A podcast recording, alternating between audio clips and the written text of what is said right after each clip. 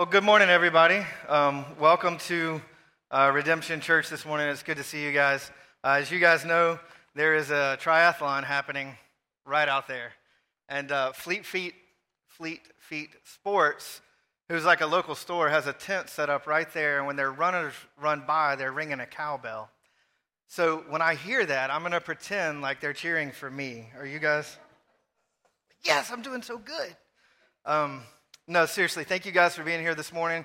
Uh, last week, we finished up a series through the book of Acts.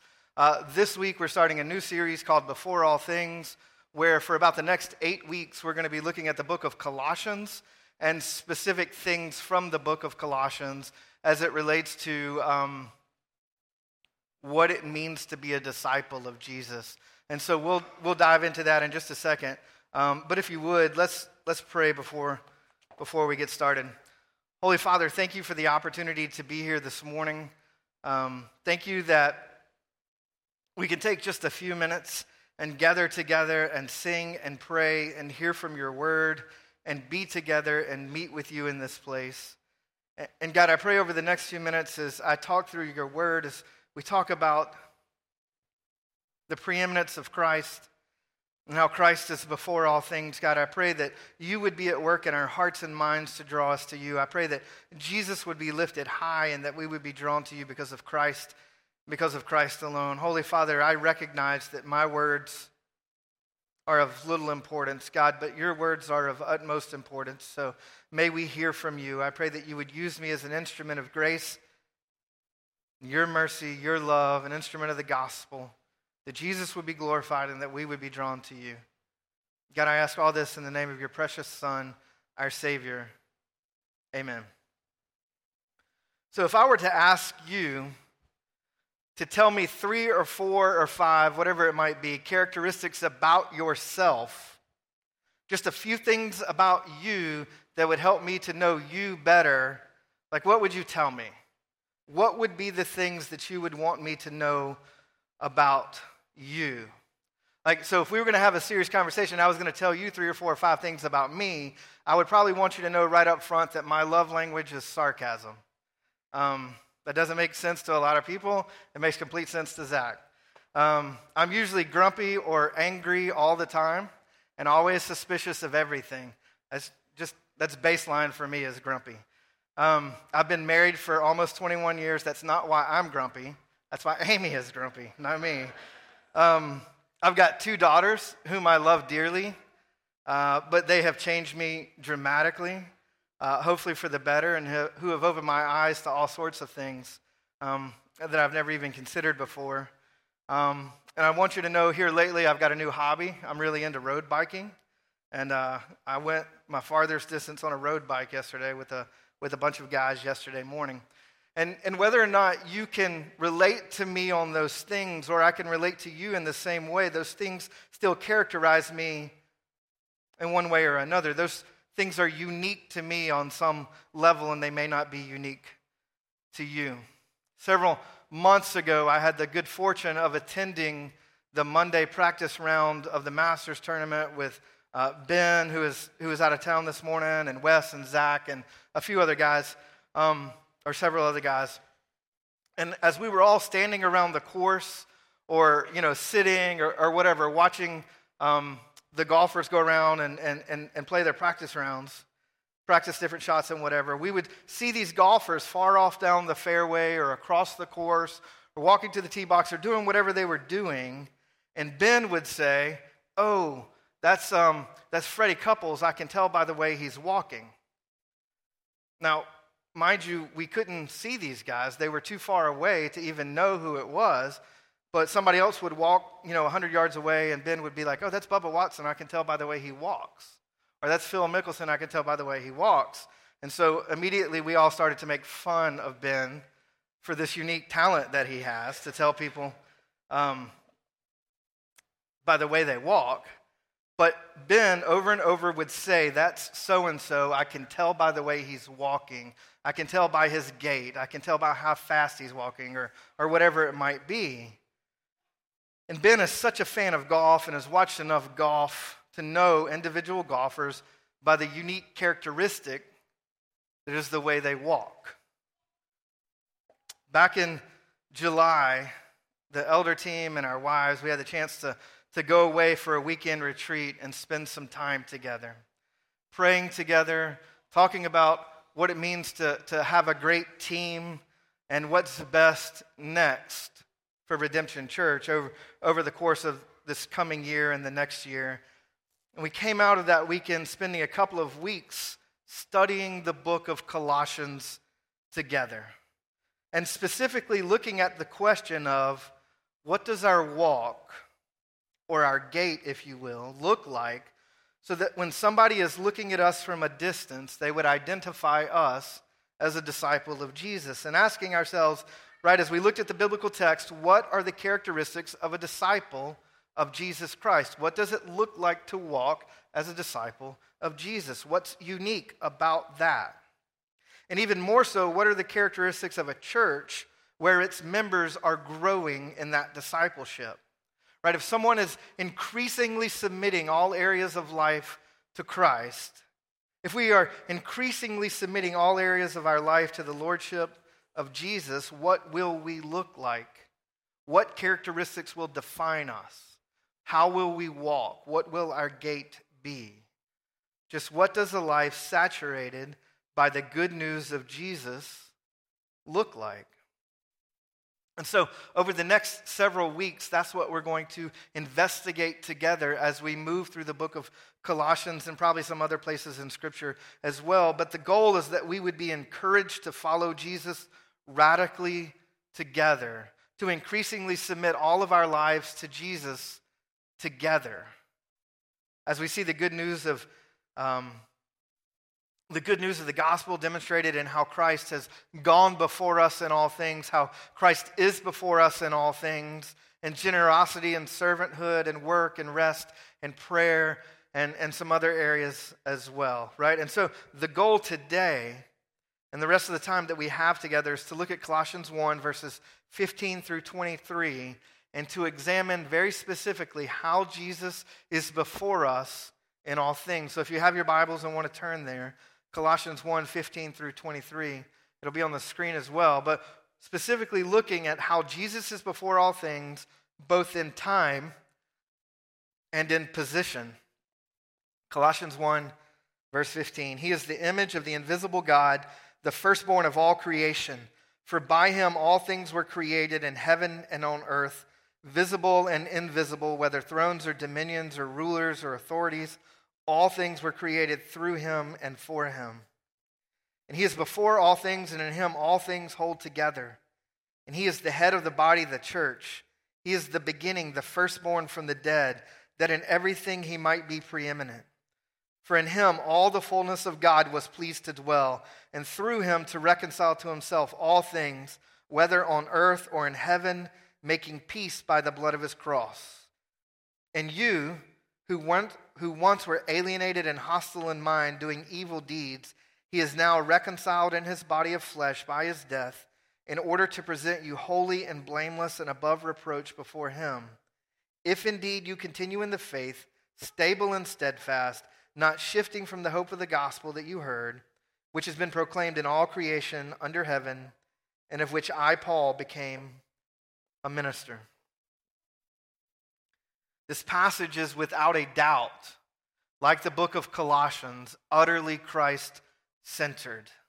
Verses 15 through 20 is either a poem that's constructed by Paul or an early Christian poem or hymn that Paul is using in the book of Colossians. If you look at it in, in the Greek, um, if you look at it in Greek, you can tell that it's like ancient Near Eastern poetry. But ultimately, it's a reminder that Christianity is not just a religious system. It's not just a way to live or a set of doctrines or how to be saved or how to get to heaven or a list of rules or any of those things. Christianity is ultimately about Jesus, it's ultimately about Christ, and that's what these verses remind us of. And if you just look at verses 15 through 20, right? Verse 15 says, He is the image of the invisible God. He's the firstborn of all creation, the, the specially honored first and only Son over all of creation. Verses 16 tells us that by him all things were created in heaven and on earth, visible and invisible, whether thrones or dominions or rulers or authorities. Verse 16 tells us that all things were created through him. Verse 16 tells us that all things were created for him. Verse 17 says he is before all things, and in him all things hold together. In verse 18, he's the head of the body of the church. He's the beginning. He's the firstborn from the dead. In everything, he is preeminent. In verse 19, we see that in Jesus all the fullness of God was pleased to dwell. In verse 20, we see that Jesus reconciles all things to himself. He makes peace by the blood of the cross. And verses 21 through 23 tell us how Jesus takes us who were once alienated from God and brings us into a right relationship with God, reconciles us to God. And there's so much here in, these in this passage. And we could literally take every verse and break it down every Sunday and just stay in Colossians for a very long time. But what I want to do right now is just sort of focus in on what I think are the two big ideas of this passage. Number one, that Jesus is the creator of everything. And number two, that Jesus is our Redeemer who is recreating us, his people, to be who he intended us to be and recreating the entire world, and reconciling it to himself. And then I want to talk about the implications of those things, right? So, starting in verse 15, Paul depicts Jesus as the eternal Son of the Father, the image of the invisible God, the rightful heir of creation. He goes on in verses 16 and 17 that Jesus is the creator and sustainer of the universe. And in, in those few verses, Paul is describing Jesus in the most exalted way that he can, using this cosmic language to exalt Jesus. And there's a direct reference back to the Old Testament story of creation that Paul is linking to.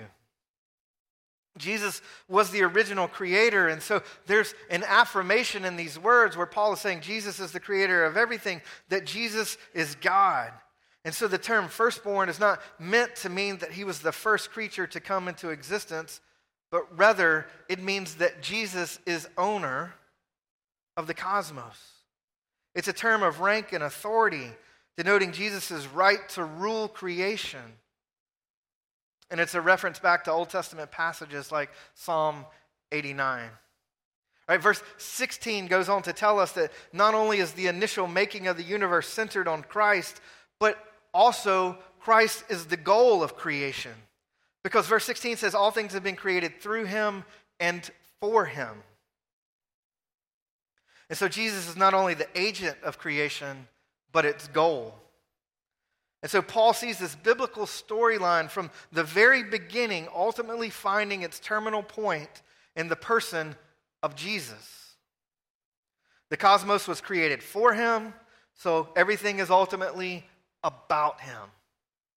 That's part of what Paul is saying here.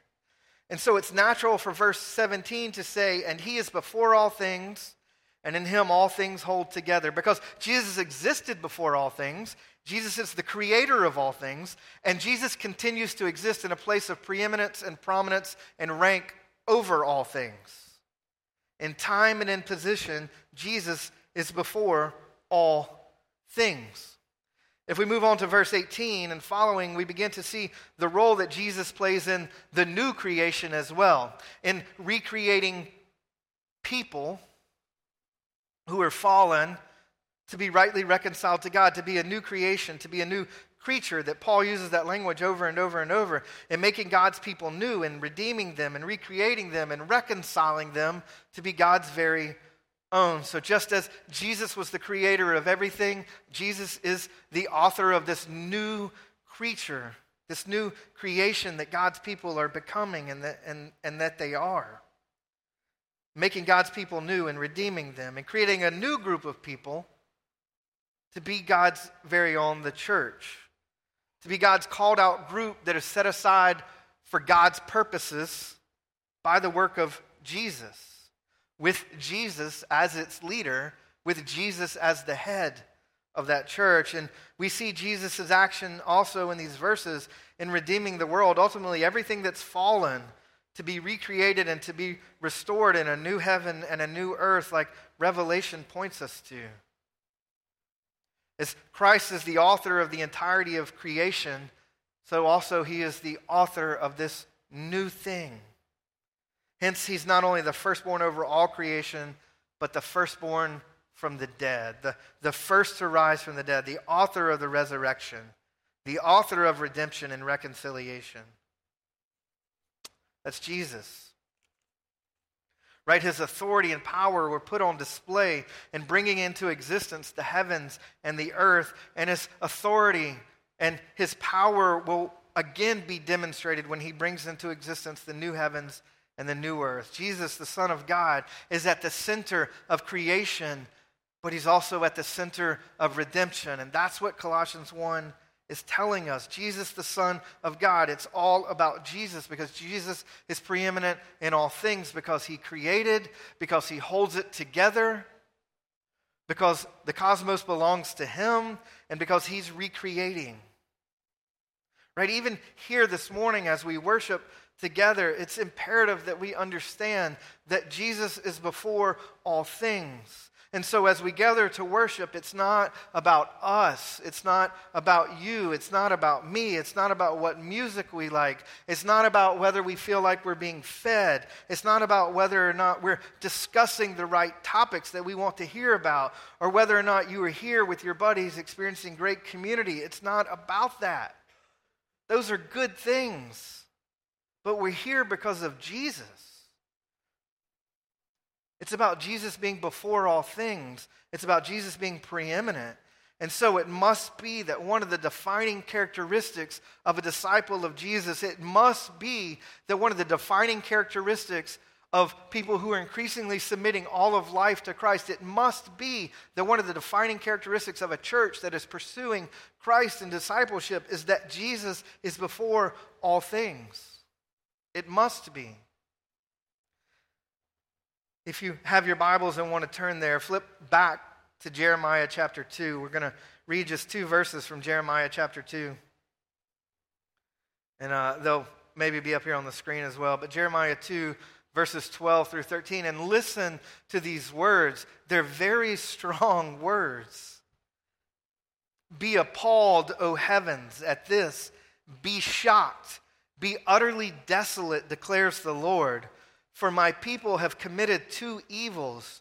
They have forsaken me, the fountain of living waters, and hewed out cisterns for themselves, broken cisterns that can hold no water.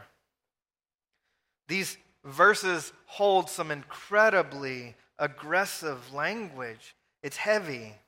The prophet is saying that God has said to all of creation, Be appalled, be shocked, be desolate, because my people have forsaken me. Because my people have committed two evils, they have forsaken me. Right? And essentially, what God is saying is that they have made me an afterthought. They have made me something secondary. They have made me something less than what is primary. So that God is no longer the primary thought of his people, the primary goal of his people, but he's been relegated to the side to some corner. He's been forsaken. God's people are saying, We believe in you, we like you, we enjoy you, and we want to be happy with you. But at the same time, God is not their goal, God is not their pursuit, and not the pinnacle of their worship. Right? The passage goes on to say, They have forsaken me, the fountain of living waters, and hewed out cisterns for themselves, broken cisterns that can hold no water. And whatever their pursuits were, and, and we know from the book of Jeremiah that their pursuits centered around idolatry, between seeking to satisfy themselves with something other than Christ or something other than God, trying to drink from wells that hold nothing of value. They keep drinking dust to try and satisfy themselves. That's what the language depicts that they're drinking dust and sand to get relief. They keep drinking dust and choking. Right? Have you ever tried to drink sand? That's a ridiculous thought. It Doesn't make any sense. It makes no sense whatever. And if that was true in the book of Jeremiah, What's changed between then and now? If God said to his people in the book of Jeremiah that forsaking God for anything else was a worthless pursuit, then what's changed? If Jesus is not before us in all things, then we're drinking from wells that hold no water and we're choking on dust. It must be that Jesus is before all things. It must be. Because Jesus is preeminent, because Jesus is before all things, because that is true, whether we acknowledge it and believe it or not, whether we live like it or not, because it's true, I think there are two big implications from this truth that we have to grasp right away. The one thing I want you to see is that it must be a characteristic of a disciple, it must be a characteristic of a church that's growing in discipleship that Jesus is before us in all things. That must be true. But there are two big implications to that truth. Right? And here's the first one. If it's true that Jesus is before all things, then the main target of that truth should be the idolatry of our lives. Because it would be our idols that are taking the place of Christ. Right? It's easy to give lip service to our belief that Jesus is before all things. That's easy to say. But it's also easy for us to pursue functional saviors. It's easy for us to pursue things that we think are going to bring us some sort of satisfaction, some sort of relief, something that will quench, I can't say it, something that will quench our thirst in the place of Jesus. Right? And that can take different forms for all of us. But if we're willing to ask ourselves, what is it that we think we can't live without? If we're willing to ask ourselves, if I just have that thing, then I'll be happy. If I just have that thing, then I'll be satisfied. If we're just willing to put our finger on those things and to identify what they are, might those things truly be idols for us? What is it that we're pursuing that we can't live without? And that if we just get that thing, then our life will have purpose and meaning. Right? And in our society and culture, that can take many forms, be it the pursuit of money or material things, jobs, relationships, um, being fit, education, success, uh, houses, cars, clothes, whatever, or something even um, something even different than that desiring significance and power and all these other things, right? But anything put in the place of the one God of all the earth becomes an idol. Anything that even remotely moves Jesus from being before all things in our life becomes an idol. N.T. Wright says this To apply the gospel to the idolatry of our modern world will take more prayer, discernment, humility, and wisdom than it is usually given but not to apply it in this way is implicitly to deny it. Right? Did you catch that? He's saying that if we don't apply the gospel to our idolatry, then we are denying the gospel itself. If we don't apply the gospel to our lives to say, what is it? What are the things where Jesus is not before us? where Jesus is not preeminent in our lives, if we're not willing to allow the gospel to point those things out in our life, then we're denying it. You want a modern example of idolatry? It's not hard to find if you just look at the news this week, right? All of these people that would rather attack a woman who bravely stepped forward to speak of a past sexual abuse than to simply hear her story all of those people who were striking out for the sake of political power and political sway to get their way. That's idolatry. That's a worship of power. That's seeking power as a savior. That's seeking a political savior. It is ridiculous. It's before us. That can't define us as a church, as a people of God. I read it, and I, I, don't remember who said this, but someone has said that Jesus is a disappointment for anyone seeking salvation through politics and through power. That will always be the case. Right? Jesus didn't shed his, the, the blood of his enemies in order to win. Jesus shed his own blood that we might be redeemed and reconciled to God. The, the way of Jesus is not the pursuit of power and sway. It, it, that's just not it. Number two, this also comes from N.T. Wright. Let me just read this quote. There's no sphere of existence over which Jesus is not sovereign in virtue of his role both in creation, we read that at the beginning of this passage, and in reconciliation in the second part of the passage. There can be no dualistic division between some areas which he rules and others which he does not. There is no neutral ground in the universe.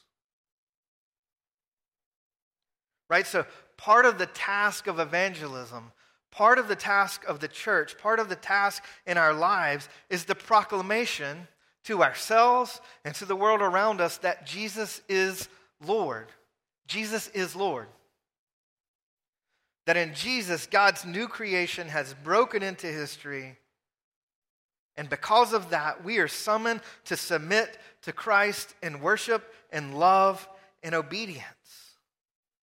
Right? And the logic of that message requires that those who announce it, those of us who would say Jesus is Lord, we should be seeking to bring Christ's lordship to bear on every area of our life, on every area of our existence in every area of our world, in our lives, in our church, in our world, in our homes. Jesus is Lord. Jesus must be before us in all things. So, the, the question for us this morning, the question that we must simply ask ourselves is this Where is Jesus not Lord of our lives? And what areas of your life is Jesus not before all things. Right? And over the next few weeks, we're going to talk about some very specific areas generosity, servanthood, work, rest, prayer, walking toward outsiders, community, things like that. And can we say that Jesus is before us in all areas of our life, both those that we will be examining in the coming weeks, but also in other areas of our lives, right? Jesus is already before us in all things. He's the creator, He's preeminent. He's redeemed us, He's made a way for us to be reconciled to God. So, how does that position of preeminence that Jesus holds play out in our lives down to very specific areas? Jesus is Lord. That matters, and there are implications. It must be a characteristic of believers that Jesus is preeminent in all of our life. It must be. There's no other option. And part of the implications of that truth is that the gospel must speak to our idolatry, to the things that would take the place of Christ in our lives. We must allow it to do so. We must intentionally do it together to speak to those areas. And secondly, we have to understand that Jesus is Lord the proclamation of that is part of what it means to, to be evangelistic to the world. Jesus is Lord, Jesus is preeminent, Jesus rules. And there's no area of our life that that doesn't affect. There's no area of our life that we should not be seeking to submit increasingly to the lordship of Christ. We're going to enter into a time of response. Um, and during this time of response, uh, I would encourage you, if need be, to sit where you are, to pray, and to reflect on the very things we've heard. Where, where, where is Jesus not Lord of our life? And, and what does that mean for us? Uh, during this time as well, we're going to have an opportunity to sing and, and, uh, and to worship through singing. The band's going to come back up and lead us in some songs. So we can do that as well. There's a giving table in the back where you can uh, give your tithes and offering as a continuing act of worship, um, as a way of understanding that Christ owns all things, and, and in giving back, we're acknowledging Jesus' lordship even in that way. Uh, we're also going to have an opportunity to take communion. You can come down these side aisles Take the bread, tear it off, dip it in the wine or juice, and so remember the body of Christ that was broken for us and the blood of Christ that was shed for us. We take communion Because Scripture tells us that when we do that, we're remembering what Christ did for us and we're proclaiming to one another that we believe it. So if, if you're here and you can remember what Christ has done and you're willing to proclaim that you believe it, I would uh, invite you to come and take communion. If that's not something that you can proclaim or remember, then let me encourage you to sit right where you are. Not because we don't want you to participate, but we want you to hear what we're saying. Jesus is Lord. Jesus did something for us. And we're remembering that and we're celebrating it. So I'm going to pray for us and we'll move on. Holy Father, again, thank you for this opportunity we've had to be together, together, together, uh, to hear from your word for just a minute, to sing together, to pray together, to take communion. And God, even now as we continue our time of worship, even as we continue just for another few minutes to be together, I pray, Holy Father, that, that we would continue to look to you, that you would speak to our hearts and minds. I pray that Jesus would be lifted up and that we would be drawn to you, even in our remaining time together. And Holy Father, we ask all this in the name of your Son, our Savior. Amen.